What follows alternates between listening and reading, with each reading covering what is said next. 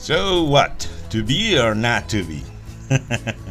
well, this is just a quick talk about whether or not your coworkers should become your friends. And, and I try to go over the pros and cons very fast, but this is just my opinion, so you judge and you make your own uh, decisions about it. So, this is Mr. Santos. Welcome back to the podcast. And yeah, we're gonna talk about it. Are they your friends or only your co workers?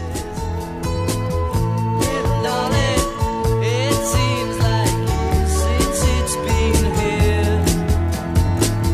Here comes the sun.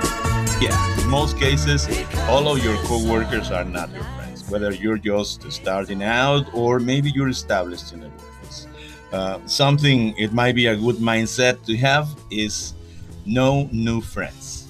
This isn't to say that you never can or never will make friends at work, but you certainly have to think twice before opening yourself to a new friendship.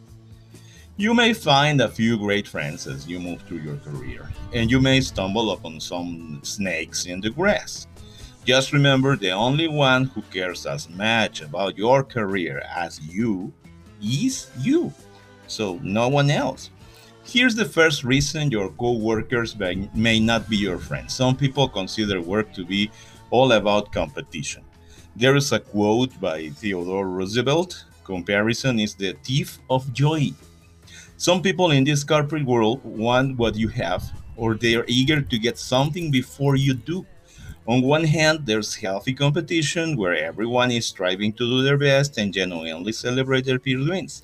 And uh, then there's cutthroat competition where your peers and managers take no prisoners. So careful with that. While there's no right or wrong way to go, it's best to know yourself and know that you're willing to work with, tolerate, or actively manage. Cutthroat competition can be in any company, big or small. And this is where your coworkers are most definitely not your friends, especially if you are in the same cohort or in the in the same uh, industry line, no matter how connected you may feel to them. This is an environment where playing the game is just as vital to career progression as your job competency. This is how well you perform in your role. You can be friendly with your coworkers, have a few drinks with them after work, or keep in professional contact down the road, but be cautious. Here comes the sun. Here comes the sun. Don't gossip about what's going on in the office or give them too many personal details. Sometimes these friends can air out your personal business to others or use it against you when it's time for promotions. So, careful again. When it comes to crossing personal and professional boundaries, consider the second reason is that it may be more beneficial to you uh, to keep certain boundaries.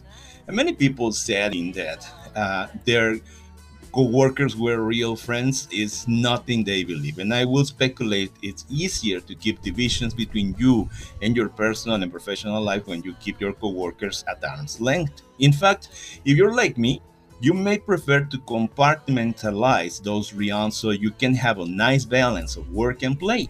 When your personal life is too close to your work life it can create unnecessary drama now, losing a coworker friend can be messy, believe me. Although I like to assume you've probably experienced the loss of a friendship by now, I won't be so bold. Building a relationship with anyone doesn't happen overnight and it can be difficult to let go. Sometimes people outgrow each other, and other times they may be a breach of trust or lingering feelings of jealousy. Whatever the reason is, it's hard to lose the people we consider real friends. It can be much harder when we lose friends that we still have to work with. We have to see them every day. If you're too friendly with your coworkers and you have a falling out, it can play out in the form of an office melodrama. Not good. No, no, no. No matter what the situation, remember to stay cordial and professional. It's okay not to be friends, but don't drag the messing into the rest of the team's lives and bring everyone down with you. As I said in the beginning, ultimately, my thoughts are just that mine, okay? As long as you trust your gut and at least consider what I said, I have faith that you can make the best decision for yourself and your goals. Be cautious and intentional about the people you choose to spend time with in and out of work. And remember to place healthy boundaries on those co worker relationships. Remember, uh, you can always leave comments to let me know your opinion about the topics addressed on this podcast, which is not that regular since I've been through a real roller coaster along the pandemic, but it's here against the odds. So just consider what I'm saying as a friends not as advised. And, and don't forget to follow and sign up to the podcast on Spotify and Anchor FM, as well as the podcast provider of your choice, in order to be notified when a new episode is out. So, this was Mr. Santos. My best wishes to you all.